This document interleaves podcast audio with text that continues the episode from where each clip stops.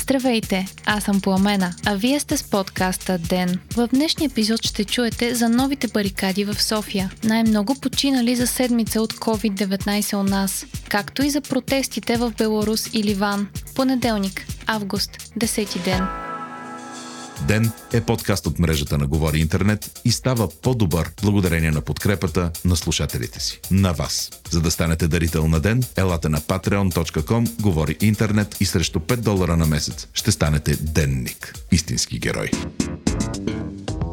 Две от ключовите кръстовища в София продължават да са блокирани, след като в късните часове на 7 август, миналия петък, протестиращите отново изградиха палаткови лагери на Орлов мост пред Софийския университет и пред Министерски съвет. Въпреки предупрежденията на полицията, че няма да позволят повторното блокиране на кръстовищата и ще премахнат бъдещи барикади, това така и не се случи. Днес обаче протестиращите освободиха кръстовището пред Софийския университет в знак на добра воля. През уикенда имаше протести и на българи в чужбина. Проходът на републиката беше блокиран и бе проведено протестно автошествие. В събота се проведе и демонстрация на плажа край летните сараи на Ахмед Доган. Така нареченият Доган Сарай Бич Фестивал събра хора от цялата страна, а изненада предизвика появата на самия Доган, който излезе на оградата на имота си и разговаря с протестиращите не се стигна до напрежение. Протестиращите дори успяха да поговорят за кратко с него и отправиха молба той да свали от власт Борисов и Гешев, на която Доган отговори с «Добре». Днес премиерът Бойко Борисов направи първото си изказване по повод повторната барикада на кръстовища в София. Той заяви, че лагерите няма да бъдат премахнати с сила, че има процедури в държавата и че няма да допусне да има сблъсъци, при които да пострадат протестиращи или полицаи. Борисов каза също, че той иска оставката на Радев и че всеки иска оставката на някого, но в Конституцията е заложено да се провеждат избори и на тяхна основа да се сформира правителство.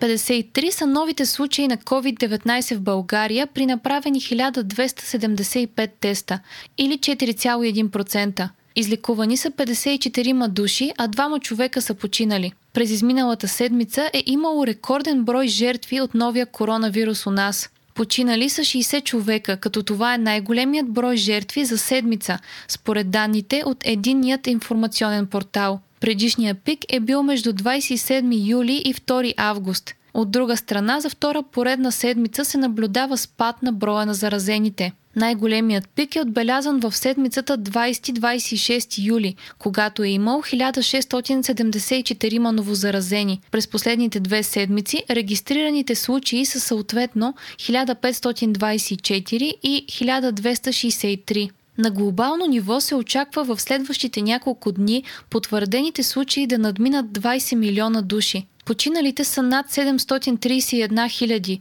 а излекуваните над 12 милиона. В САЩ заразените надминават 5 милиона човека, но се смята, че реалната бройка е 10 пъти по-голяма.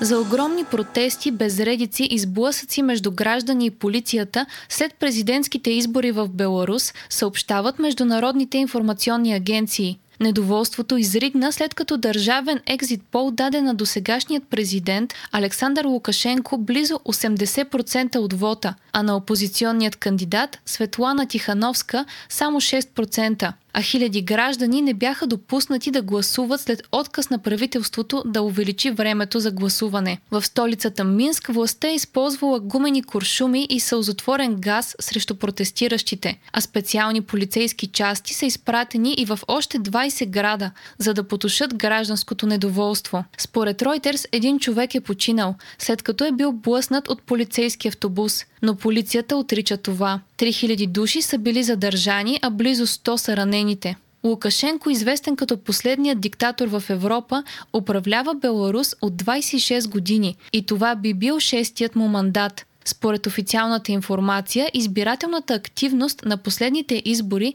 е била 84,23%. Въпреки това, още преди обявяването на резултатите, полицията в Минск е била затворила главни кръстовища, за да предотврати струпване на протестиращи.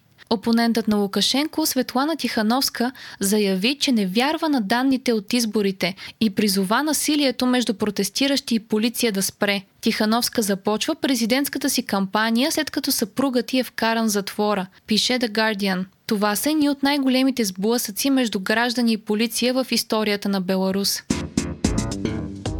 Масови антиправителствени протести и в Бейрут, след като огромна експлозия унищожи пристанището на града, уби над 200 човека, рани 6000 и остави повече от 300 000 без дом. В събота граждани штурмуваха няколко министерства и завзеха Министерството на външните работи за часове. Двама министри подадоха оставки, но президентът на Ливан, Мишен Аун, отхвърля призивите за международно разследване на причините за взрива. Френското президентство съобщи за обещани 253 милиона евро за незабавна хуманитарна помощ, която да отиде директно при пострадалите. Редица правителства изразиха притесненията си за това как ще бъдат разпределени изпратените помощи, поради съмнения за корупция. Френският президент Емануел Макрон предложи разпределението разпределянето на международната помощ да се координира от ООН. Финансовата помощ, изпратена от Европейската комисия, също ще бъде подложена на стриктен контрол и ще се разпределя от агенции на ООН, неправителствени и международни организации. Още от деня. Медийният магнат и поддръжник на протестите в Хонг-Конг Джимми Лай е арестуван с обвинения за сговор с чужди сили и за измама, съобщава Нью Йорк Таймс. Това е престъпление по силата на новия закон за националната сигурност, прият от Китай. Миналата година срещу този закон имаше огромни обществени протести, но в крайна сметка той беше прият. Арестът на Лай, който е един от най-видните защитници на демокрацията в Хонг-Конг, потвърждава страховете на жителите на града, че новия закон ще бъде използван от китайското правителство за упражняване на репресии. Twitter също изяви интерес да купи социалната мрежа TikTok, пише BBC. До сега единствено Microsoft се спрягаше като евентуалния бъдещ купувач на китайската социална мрежа. Два дни бушуваха пожари в планина Сакар на българо-турската граница. Огънят обхвана близо 3000 декара и застрашаваше няколко села. За сега той е овладян, но рискът остава висок, особено защото се очакват високи температури и утре. По данни на БНТ в момента няма опасност за населени места, а огънят е в близост до турската граница. Вие слушахте подкаста Ден, част от мрежата на Говори Интернет. Водещ на епизода бях аз, Пламена Крумова, а главен редактор Димитър Панайотов. Аудиомонтажът направи Антон Велев. Ден е независима медия, която разчита на вас, слушателите си. Ако искате да ни подкрепите, можете да го направите, ставайки наш патрон в patreon.com Говори Интернет, избирайки опцията Тенник. Срещу 5 долара на месец ни помагате да станем по-добри и получавате достъп до нас и цялата общност на Говори Интернет Дискорд. Ако искате да не изпускате епизод на ден, не забравяйте да се абонирате в Spotify, Apple iTunes или другите подкаст приложения, които използвате.